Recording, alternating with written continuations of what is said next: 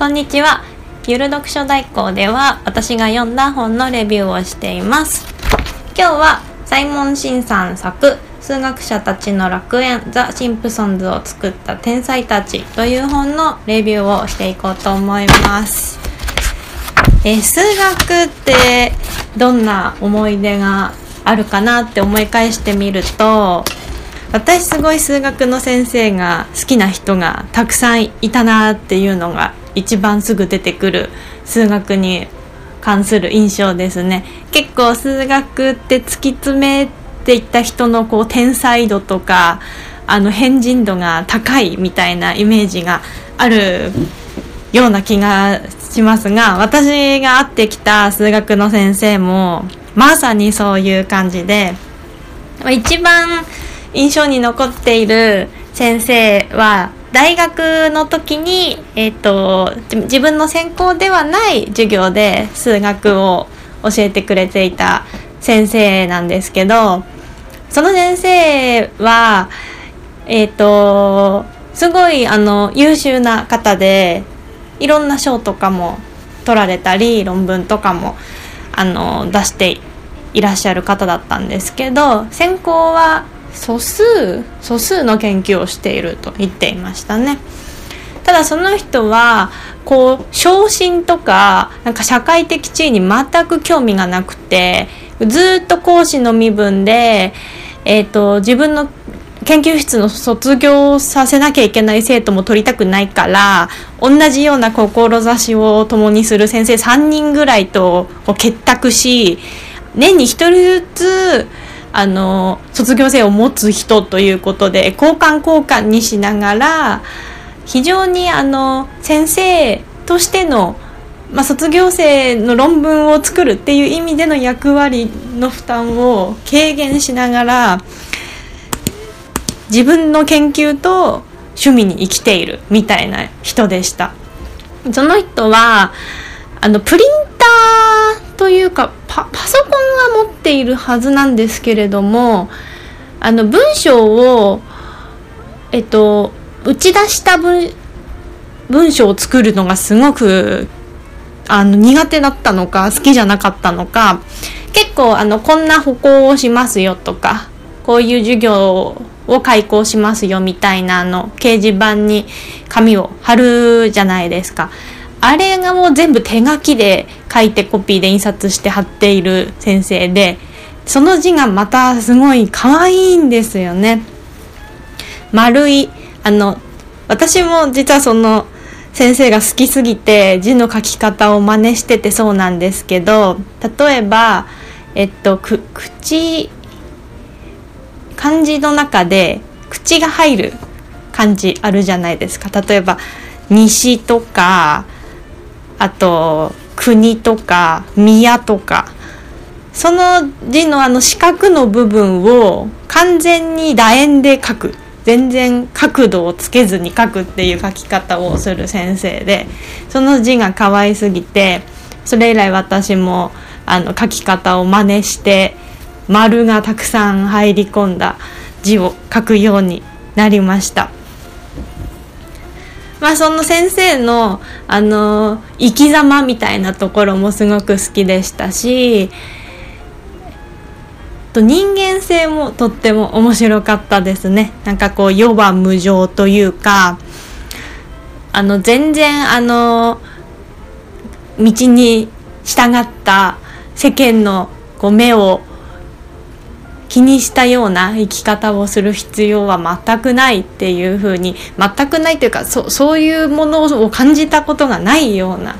あの印象の人で、すごく話しておいて面白かったですね。今も年賀状だけ交換しているんですけど、毎年あの漢詩が趣味で自分で作った漢詩を、えー、あの自前の可愛い字で書いて送ってくれます。まあそんな面白い人が先行しているイメージが多い数学に関して、えー、書いた本がこの数学者たちの楽園という本です。まずこれどんな本かっていうと、シンプソンズっていうあのカートゥーンがあります。アメリカの長寿アニメでせんきゅうひゃくはちじゅうきゅうねんから放送されてます。アメリカでいうところのほんとサザエさんとかクレヨンしんちゃんみたいな位置づけで、あの黄色い黄色くて頭が異様に長く目が三白眼で飛び出ていて唇も飛び出ているっていうのが特徴な人々がスプリングフィールドっていう、えー、街で起こす一悶着二悶着みたいな日常アニメになっています。で、えーと、主役が一つの家族になっていて、まあ、これがシンプソンズ一家ですね。原子原発で働くお父さんと主婦のお母さんとさんにんの子供たちが近所で起こすドタバタ劇というような内容になってます。まあ、いろんな企業、多分コーラとかとあのコラボしてそういうシンプソンズラベルのパッケージが出てたりもするので有名な話ですし、基本的には結構クレヨンしんちゃんに似てますよね。げちょっと下品でバカなギャグみたいなのを軸にしているアニメになってます。なんですが、実はそのシンプソンズの脚本家っていうのが、まあ、何名もいらっしゃるんですけど、その中にごにんぐらいハーバードの数学科を卒業した人がいて、実はシンプソンズでみんなが知らないようなところに数学ギャグとかちょっとびっくりしちゃうような定理の解釈を載せてあるっていう内容と、それについて詳しくどんな原理とかそもそもその定理ってどういうことを言ってるんだとか研究者の名前も交えた背景を陳述している本です。で、この作者のサイモン・シンさんっていう人はすごい今一番世界で有名なサイエンスライターだと声明高く言われている方だと思います。フェルマーの最終定理っていう有名な本ありますよね。その作者の方です。フェルマーの最終定理私も購入したんですけど、ちょっと他の本に追われてまだ読めてないのと、フェルマーの最終定理は結構しっかり言ってること、あの数学的な意味で言ってることを理解しながら読みたいなと思ったので、あの読むのにちょっとゆっくり時間が欲しい本かなと個人的には思って今まだ温めてるところです。で、それより後にこの数学者たちの楽園は買ったんですけど、すごいあの読みやすいのと、あと章の隔たりなく好きな章から読めるテイストの本になってるので、こっちの方が結構先にサカサカといろんな章をつまみ読みしていて読み終わってしまったっていう感じですね。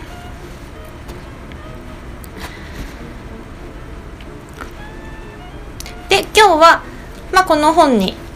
ついて、まあ、どんな面白い点があるのかっていうのと、まあ、一つすごく、あのー、話したいトピックスを発見したので、そのにてんに絞ってお話ししていこうと思います。まあ、この本、えっとまあ、申し上げておりますように一言で言うと、まあ、シンプソンズにのアニメには、まあ、ハーバード卒の脚本家たちが散りばめた数学ジョークがたくさんだよっていう内容の本になっています。で、まあ、トピックはじゅうなな章プラス付録という構成に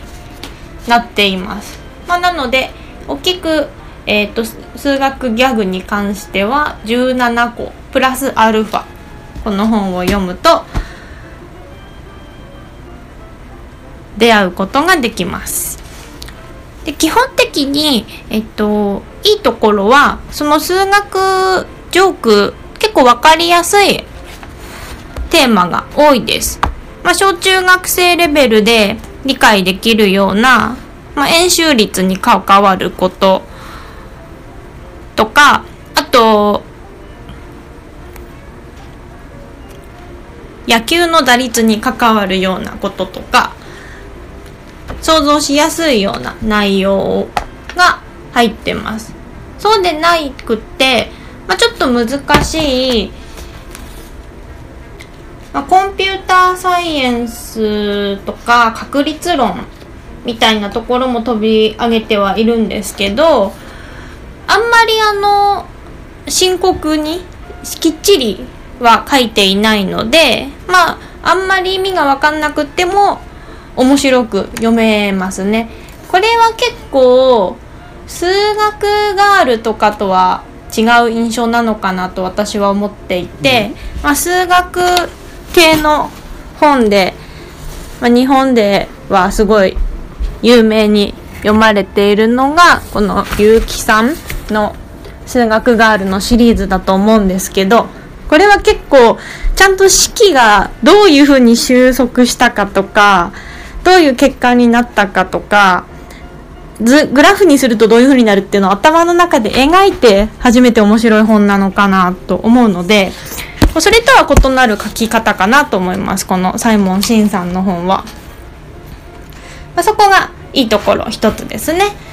もう一つはあの注釈がすごいこの本面白いんですよ。この本は、えっとまあ、作者が、まあ、インド系のアメリカ人かな、サイモン・シンさんは。あ、生まれはイングランドなんですね。はい。で、えっと、日本人の青木薫さんが役をされてます。この人、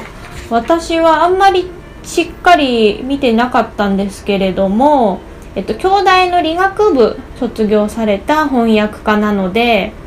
まあ、世界のかなりポピュラーサイエンスの役所を担当されております。まあ、そんなわけで書いたのが英語圏の方なのと、まあ、シンプソンズのこと、あと著名な数学者、まあ、著名な公式とか数学用語などなど出てくるので、本の構成がそうですね、に段に区切られていますね。で、上段なな割ぐらいですかねがサイモン・シンさんの書いた本編になってて、下段のさん割くらいのところに注釈がついています。この青木さんがとっても親切な方で、結構やっぱりアメリカのカートゥーンなので、英語で理解した方が面白いギャグとかがたくさん出てくるんですね。で、それをあのー、すごい丁寧にこの注釈を使って説明してくれています。それともう一つ、あのシンプルにシンプソンズの登場人物が出るたびにちゃんとその人の詳細をこの注釈で書いてはいるんですが、それがまた、まあ、面白くって、まあ、校長先生が独身でマザコンとか、あとは結構親戚間でも、まあ、実はそのシンプソンズの大黒柱のホーマーが、まあ、あんまり好きではない叔父のこととか、あとうるさい妹姉が一人ずついるというようなこととか、この注釈の登場人物とかもちょっとクスッと笑えるような書き方をしているので、まあ、ちょっと気晴らしにもなりますし、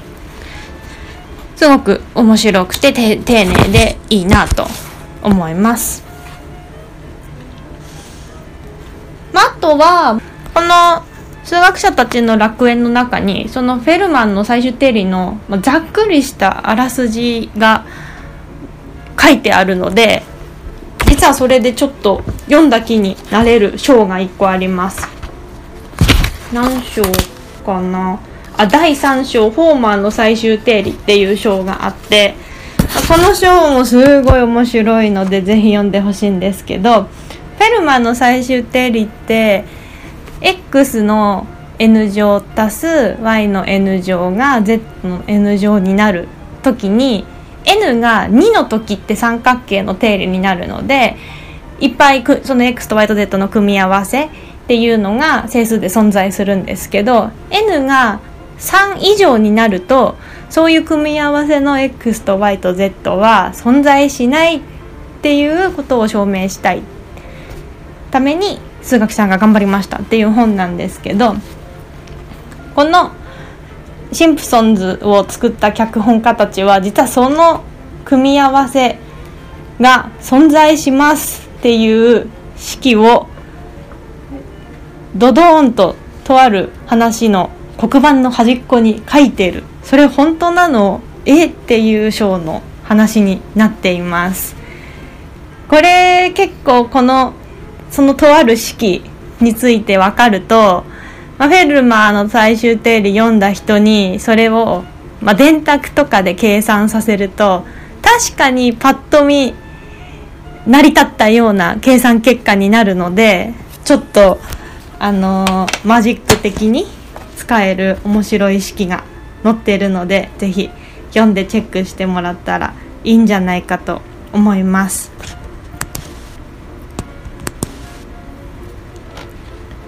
でこの本、えっとまあ、シンプソンズの話とシンプソンズとは舞台を変えて、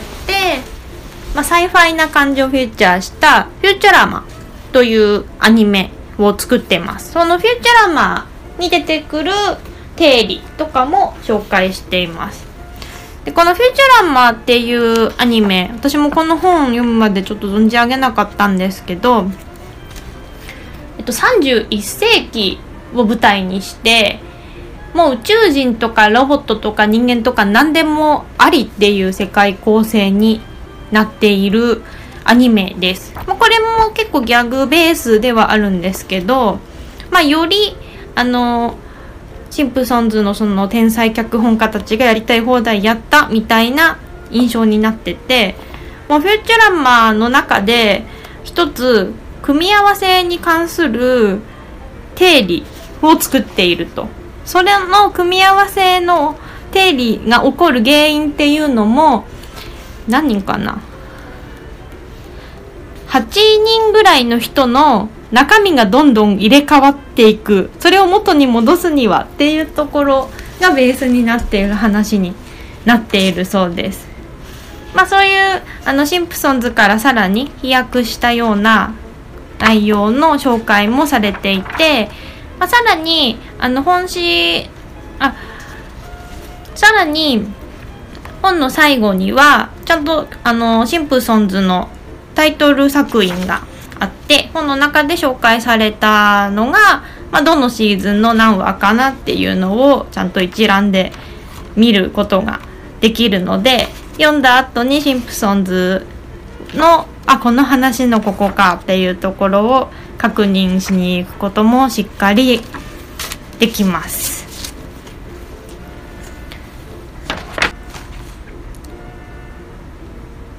えではこの本を読んでどうしてもあの自慢したいぐらいすごく面白かったトピックについて話していこうと思います。これはえー、っとよん章あご章のろくじの隔たりっていう章になっています。まあ、知り合いの知り合いを何条か重ねていくと全員になるみたいな話から章は始まるんですが、ここでえエルデシュベーコン数という数がフィーチャーされています。とポール・エルデスさんっていう人がいて、その方は数学者で、えっと、ハンガリー出身かな、にじゅっせいきで一番あの論文を出したと言われてるんですね。せんごひゃくぺん以上出したそうです。でこのエルデスさんっていう人はすごい、まあ、論コミュニティにじゅっせいきの数学コミュニティの、まあ、中心にいた人だと言われているそうです。確かにこのエルデスさんって人を調べてみるとすごくあの数学の中でもジャンルを問わずに論文を出し、さらにあのスーツケースいっこでもう世界中を回ってノマド生活をしていたということで、まあ、コミュ力と数学力をかなりあの世界最高レベルに兼ね備えた方なのかなと思うんですが、そのエルデスさんって人と関わりを持った人に与えられるエルデシュ数っていうものがもともとあるそうです。それはエルデスさんと論文を書いた人とのつながりから算出できて、エルデスさん本人のエルデス数がゼロ、一緒に論文を共著した人がいち、共著した人と共著したことがある人はにっていうことで、エルデスさんと離れるほど数が大きくなる。数が小さいほどエルデスさんに近くなって数学者コミュニティの中心にいたっていうふうに判断される数だそうです。なので私は数学のそういう学会に参加した機会はもちろんないんですけど、かなり世界の権威みたいな会になると、最近エルデスが共著の人と書いてやっといっこさんになったよ、あにになったよみたいな会話がされているのかもしれませんね。でさらにエルデシュ数とは別にハリウッドでどういうふうに成功したかっていう一つの指標になるベーコン数っていうせせ数があるらしいです。それはアメリカの名脇役俳優ケルビン・ベーコンさんと共演したかっていう指標を数値化したもので、ベーコンさん本人がゼロ、ベーコンさんと共演したらいち、ベーコンさんと共演したことがある人と共演するとにというふうに増えていく数字だそうです。でシンプソンズって数学メディアの世界ですごい有名なね、こんなアニメになった話を実は数学の天才たちが作ってたっていう話になるので、その数学とハリウッドの重ね合わせた場所にいる人が結構多いっていうのが特徴になってるので、このあのエルデシュ数とベーコン数という話をピックアップしているようなんですが、今日はエルデシュベーコン数っていうエルデシュプラスベーコンの数がどれだけ少ない人、数学とハリウッドそれぞれの世界で中心近くまで行った人がいるのかっていうような話になっていて、それが結構いるという驚きの結果になってます。例えばこの本を書いたサイモン・シンさん自体がエルデスプラスベーコンがろくっていう強調、エルデスさんと共著した人と共著した人とさらに論文を共著する、ベーコンさんと共演したことがある人と共演したことがある人と共演するみたいな感じですかね。さんにんずつまたげば本人にたどり着くっていう数を持ってます。またあのナタリー・ポートマン、あのすごく頭が良くてたくさん論文を出しているという女優さんですが、まあ、彼女も同じろくっていう数字を持っています。この本で出てくるエルデシュベーコン数の最小の数字を持つのがさんっていう人がいます。まあ、どんな人、一体何者なのかっていうのは本読んでもらったらいいんじゃないかなと思います。ちなみにエルデスさんに関してはもう亡くなられているので、エルデスさん関連で現存する人の最小はいち、また、えーと、ケビンさんは今も存命されているんですかね。まあ、なので、えーと、原理的に、まあ、今現在これから発生できる最小エルデシュベーコン数を持つのはどんな人かっていう考察、まあこれ結構簡単にできると思うんですけどもされていて、あの結構胸が躍る内容になっています。まあ、こういうふうにあんまりサイエンスとメディアって派手な関わりがないようなジャンルに思えるんですけど、しっかりこんなハリウッドと数学の関わりを持った、そんなにどちらとも近い距離で関わりを持つ人がこの世にはいるっていうことはすごくワクワクさせられますね。なんか他のジャンル、他のサイエンスのジャンルでもちょっと考えてみたくなりますし、まあ、これからはこれからの時代すごいあの今メディアはちょっとわからないですけど、例えばアートの世界なんていうのはかなりサイエンスアートであの芸術家の人が食べていくにはサイエンスアートが美味しいって言われているらしいので、そういうところをきっかけにすごいメディアとサイエンスが密接につながったりするような世界が見えてくるといいなあ、面白いんじゃないかなあと私は思いますね。ということで今日はサイモン・シンさんの数学者たちの楽園ザ・シンプソンズを作った天才たちをレビューしてみました。これあの本自体もハードカバーを私は持ってるんですけど、シンプソンズカラーの黄色ですごい元気が出て、内容も数学の話飛ばしで読んでも普通にシンプソンズのあの内容だけ文章で読んでるだけでも面白くって、結構げ元気がない時に読みたくなるような見た目になってますね。注釈でたくさん他の関連著書とかドラマが紹介されている中で、あのビッグバンセオリーやっぱりちゃんと見たいなと改めて思いました。え次回最後にですね紹介する本を決めようと、えー、思います、まあ、ちょっと迷ってるんで暫定にしようかと思うんですけど、実は最近ニュートンの別冊「無とは何か」っていう本を買って結構あの夢中になって読んでて、これすっごい面白い本だったんですけど、まあ、数学とか物理学的に無の空間とかゼロっていう数字は何だろうっていうのを特集した本になってて、これのあのその空間って言われる真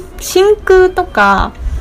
の状況って一体どういうことなんだろうっていう現代の物理学的な話がちょっと面白すぎたので、まあ、それに関連する本にしようかなと思います。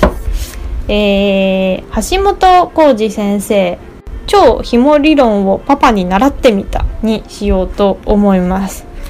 ジェーケー の娘が ジェーケー なりに噛み砕きながら超ひも理論について習っていくという話になっています。私ちょっと、まあ、物理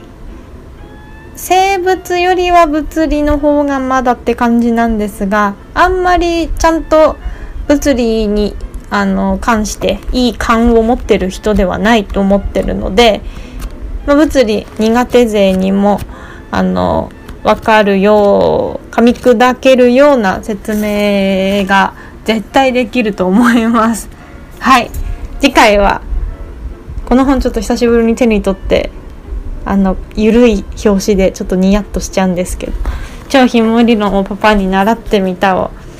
このニュートンの別冊「無とは何か」と一緒に語ってみようと思います。